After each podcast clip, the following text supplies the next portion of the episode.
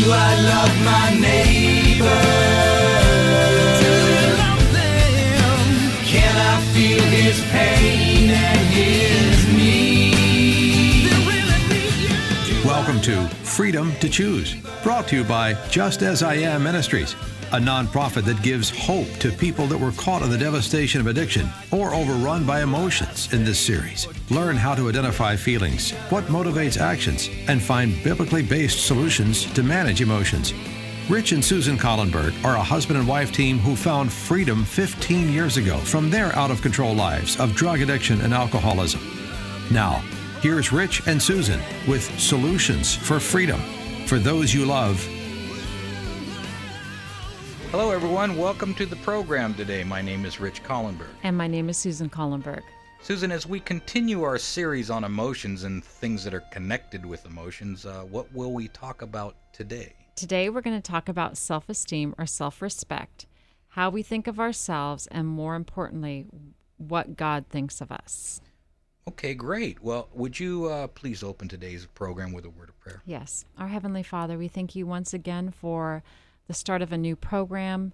And uh, we're thankful that you desire us to know um, what you think of us. And, and it's your heart's desire for us to be settled in that truth. We pray that you will um, just help us to, to say the right words and so we can all learn from each other regarding um, who you are and what you're about. And we thank you for all that you do for us. In Jesus' name, amen. Amen.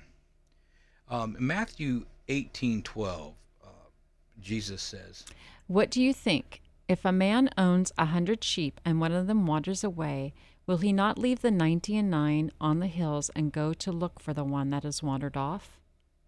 And if he finds it, I tell you, the truth is, he is happier about that one sheep than about the ninety nine that did not wander off. In the same way, your Father in heaven is not willing that any of these little ones should be lost. Now, when we talk about self esteem and self worth, I'm going to use those synonymously because that's what we're talking about. It's a person's feeling of self worth. Um, I would like to read a commentary on that, um, on those verses in Matthew 18. It's from a book, uh, one of my favorite book called Christ Object Lessons. And I want you to listen to this commentary and I want you to put yourself in the place of that lost sheep and really think about what God could be communicating to you and how does that give you a sense because Christ would not have put that in Matthew 18 if there wasn't a really deep meaning because there were a lot of shepherds and a lot of sheep around that Right. He knew his audience. He knew he was tr- he was trying to give them um, a word picture of of what God was really like. an object lesson and e- even if you think about it even when king david who was a shepherd also a shepherd boy when he made that terrible mistake what did nathan the prophet come and give him the object lesson about a lamb. a lamb you see now uh, let's go on with this commentary here when god uh, when god looks at you this is what he sees if there had been but one lost soul christ would have died for that one the sheep that has strayed from the fold is the most helpless of all creatures. It must be sought for by the shepherd, for it cannot find its way back. So with the soul that has wandered away from God, he is as helpless as the lost sheep. And unless divine love comes to his rescue, he could never find his way to God. The shepherd who discovers that one of his sheep is missing does not look carelessly upon the flock that is safe and say, I have ninety nine. It will cost me too much trouble to go in search of the straying one. Let him come back. I will open the door and let him in. No. No sooner does the sheep go astray than the shepherd is filled with grief and anxiety. He counts and recounts the flock. When he is sure that one sheep is lost, he does not sleep. He leaves the ninety and nine within the fold and goes in search of the straying sheep. The darker and more stormy the night, and the more difficult the way, the greater is the shepherd's anxiety, and the harder he searches. He makes every effort to find that one lost sheep. What relief when he hears in the distance its first faint cry. Following the sound, he climbs to the steepest, heights. He goes to the very edge of the cliff. At the risk of his own life, harder and harder he searches. Why the cry, while the cry growing fainter tells him that his sheep is ready to die. At last his effort is rewarded. The lost is found. But even then, he doesn't scold it because it's caused him so much trouble. He doesn't drive it with a whip. He doesn't even try to lead it home. In his joy, he takes the trembling creature upon his shoulders. If it's bruised and wounded, he gathers it in his arms, pressing it close to his bosom, that the warmth of his own heart may give it life.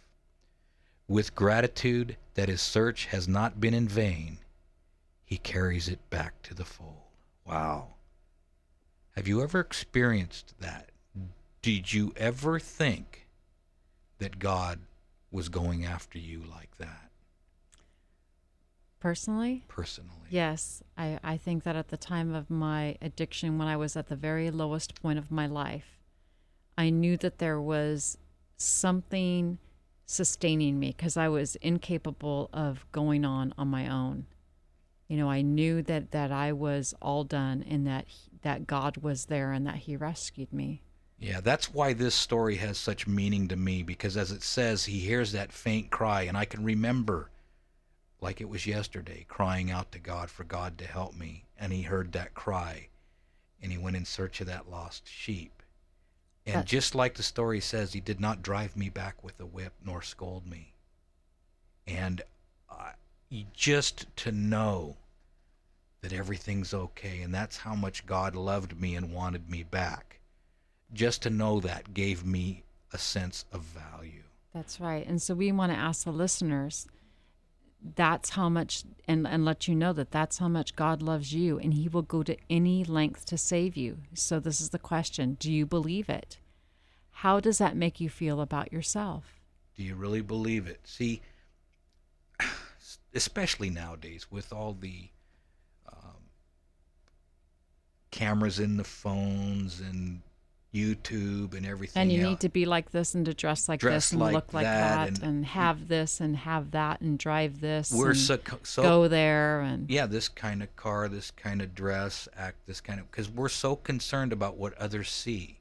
And in so many societies, a person's worth is determined by their talents, their gifts, or their appearance, and all that stuff. So we do look at outer outward appearance because really that's all we can see, right?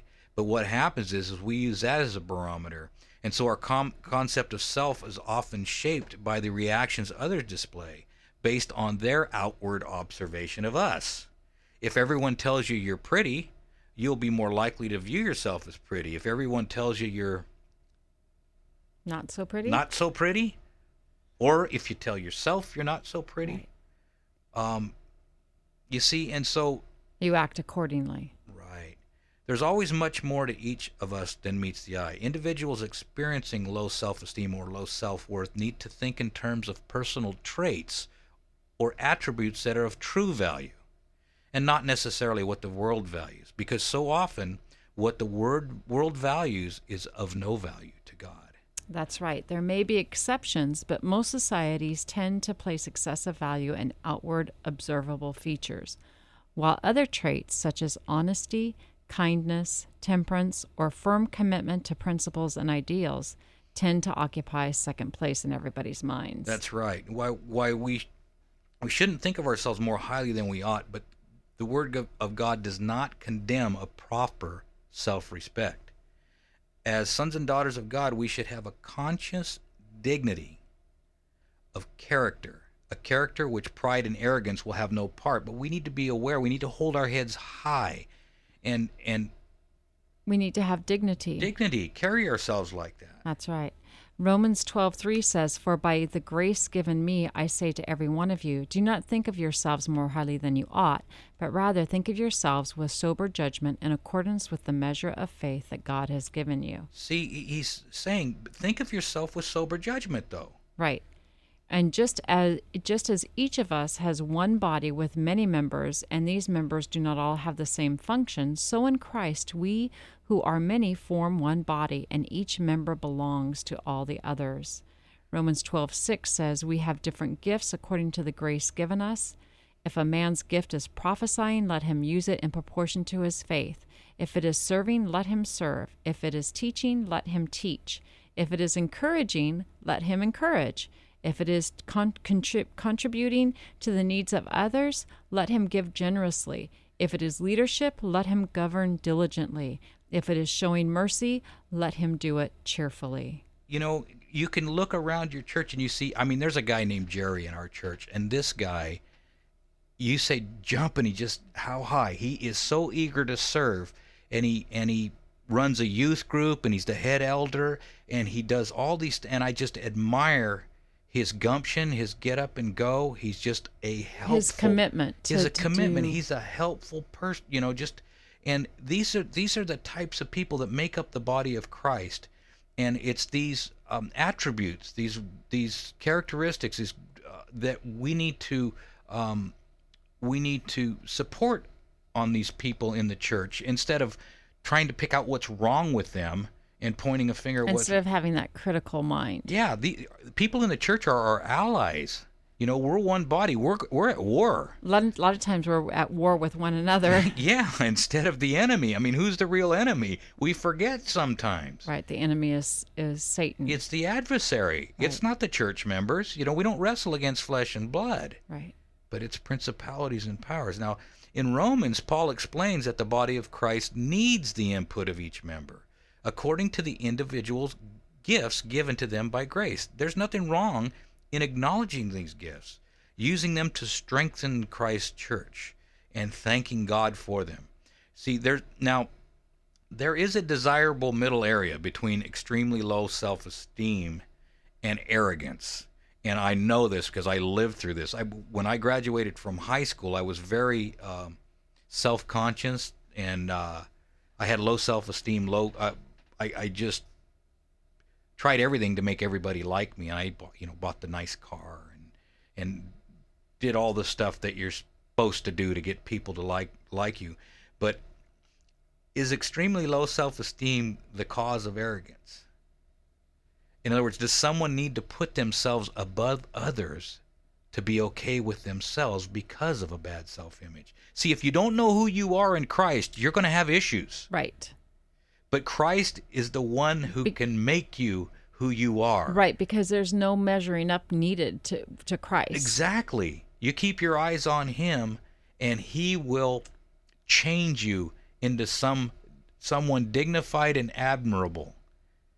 And and that's the that's the difference. But if right. We trust in Him instead of trusting in ourselves. Exactly. You, you can run around trying to make yourself I know you're a people pleaser, huh? Yeah. No, but I mean, we, we do. We try to please people. We try to, and well, there's nothing wrong with that. I'm not saying that. But when that becomes our total focus and goal, then we get worn out and tired and resentful and everything else and i'm hoping that as i as i grow and mature in christ that things are changing that i'm learning that um, i that um, it, it's not just about me having to be liked by other people that or getting that pat on the back, it's great to have the pat on the back, but a Christian really doesn't need it. that's right See, once again, if we follow the biblical advice, we stay out of the trap. In Philippians, Paul says, in philippians 2 3 let nothing be done through selfish ambition or conceit but in lowliness of mind let each esteem others better than himself And that's the key because see, if you're trying to make yourself look good, that's selfish ambition just to get that pat on the back. Because we get the warning in Philippians, and if you esteem others better than yourself, then you're going to want to do things for other people and it comes from the right motivation in the heart exactly. So let each of you look out not only for his own interests, but for but also for the interest of others. And it also says not only for your own interests. It's not you're not supposed to neglect your own interests and interests and run around killing yourself for other people. I mean, there's got to be a balance. But we must remember we need to know who we are in Christ. The traits of character we cherish as the natural man, the fleshly man cherishes is selfishness, self-love, self-indulgence, indulgence, and and these characteristics they will reproduce themselves. They really will. The more They selfish, kind of breed on yeah, themselves. the more selfish you are, the more selfish you want to be, and the easier it is to be selfish. And uh, but you know, your capital is your character. Cherish it as you would a golden treasure. Moral purity, self-respect, a strong power of resistance. These need to be firmly and constantly cherished. Believe it or not, our mind, our character, and our dignity can all be degraded, especially by dishonesty. You know, for the most part, like a habitual liar will soon lose all of his self respect. Uh, you know anything about lying? I was a professional at it. A professional at it? yes, a professional liar. When did you lie? All the time. All it didn't matter? Didn't just, matter.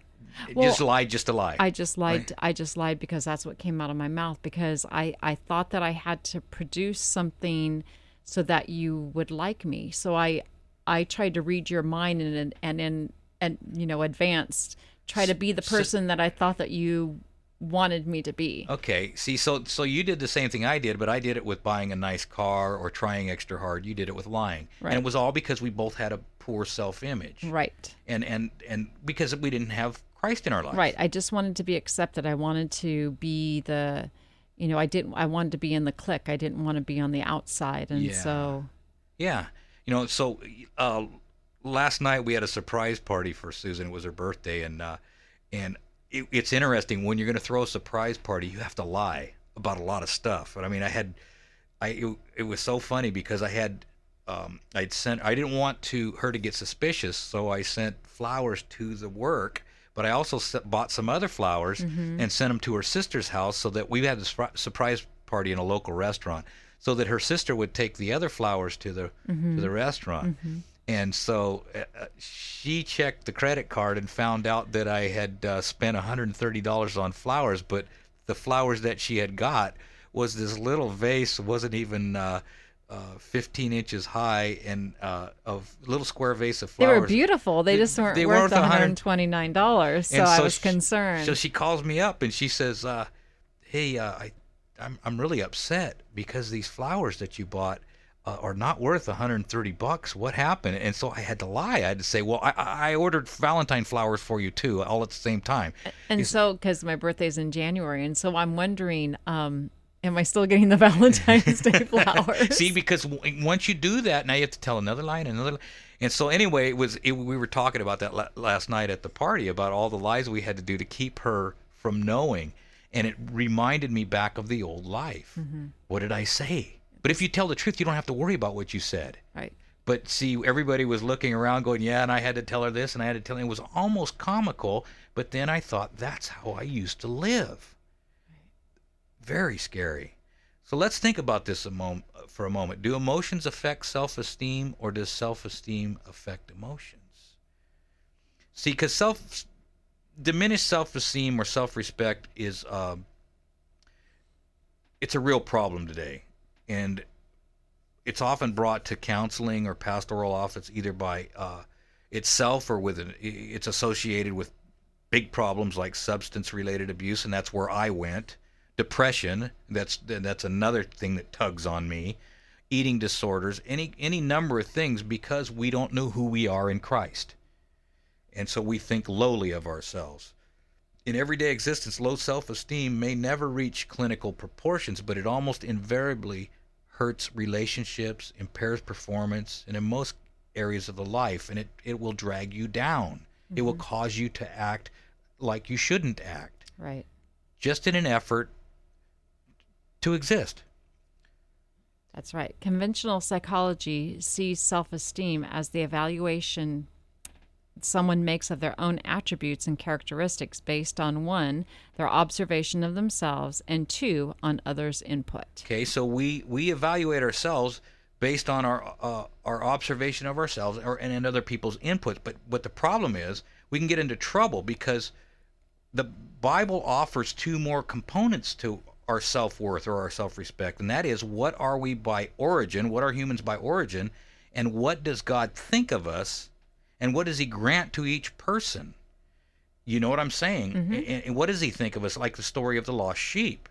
And so, uh, and then if we think of John 3:16, how much he loved us, that he wants to give us eternal life. I mean, that should say something about our self-worth and, and, and what God wants for us. See, God created man in his own image. It's not a mystery. There's no, you know, we, we didn't evolve. Uh, that teaching lowers the work of the Creator to a level of man's narrow earthly conceptions.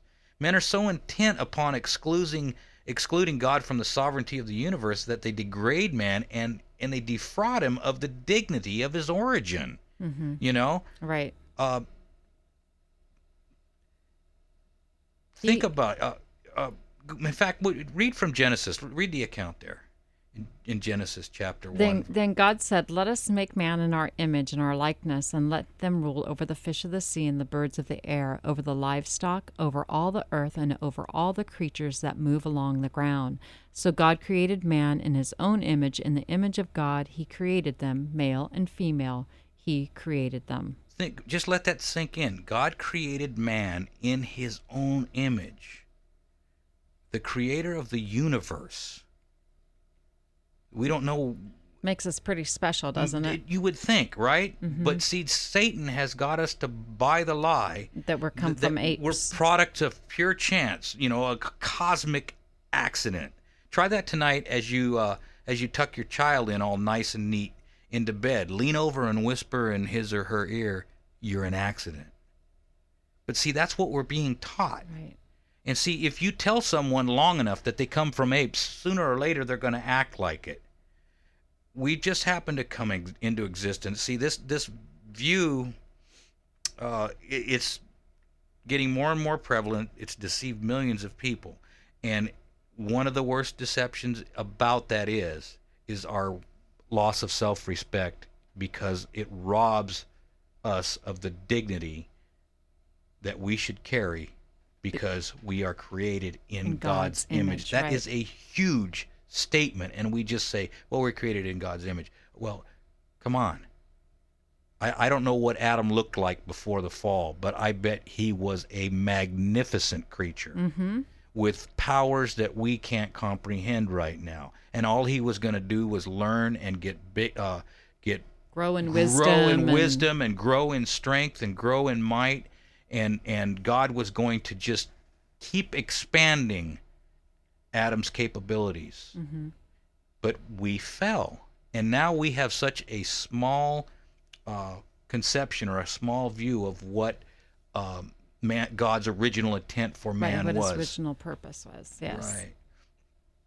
Um, what I see in myself is one important component component of self-esteem. However, it's an incomplete and off, and it's a faulty picture. And so, I need to look at what God values me at, and not at not my own. You know what I'm saying? That's right. In the Bible, it says one of the gravest biblical warnings is against passing judgment on someone else or ourselves. Paul says, For at whatever point you judge the other, you are condemning yourself. People are subject to commit mistakes when they judge each other. We don't know what people's hearts are. And in Luke 6:41 it says, "Why do you look at the speck in your brother's eye but you do not perceive the plank in your own eye?" Or how can you say to your brother, Brother, let me remove the speck that is in your eye, when you yourself do not see the plank that is in your own eye? Hypocrite, first remove the plank from your own eye, and then you will see clearly to remove the speck that is in your brother's eye. That's exactly right. So God is saying, you know what? You're going to make a mistake when you judge yourself or you judge others. So don't do it. Just don't do it. Right. Keep your eyes fixed on me. Let me take care of the judging. Let me come. Let me find you. Let me bring you back to the fold. Let me do the work. I just want you to understand how uh, how good I am, and that will change you. That's right. Um, Remember now, it says in, in Matthew 22 37, love the Lord your God with all your heart, with all your soul, and with all your mind. This is the first and greatest commandment, and the second is like it love your neighbor as yourself. It's not pleasing to God that you should cut yourself down or beat yourself up. You should cultivate self respect by living so that you will be approved by your own conscience and biblical principles. And that's how you can gain self respect back. Because knowing what God can do for you is all you need to know. So, as we close today, we'd like you to keep in mind that there's a difference between having emotions and your emotions having you, and that you have the freedom to choose.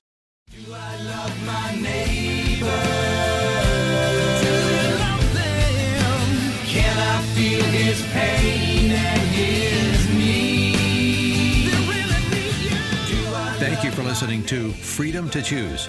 There truly is hope for anyone whose life is in captivity, overrun with the devastation of addiction and unmanaged emotions. Rich and Susan are living testimonials, and they've created this seven step biblically based handbook and a recovery workbook to move those you love toward freedom. If you'd like to order the Addiction Recovery Workbook for someone you know, or if you're a member of a church and you'd like to create a ministry in the area of addiction and unmanaged emotions, Rich and Susan can help you get started.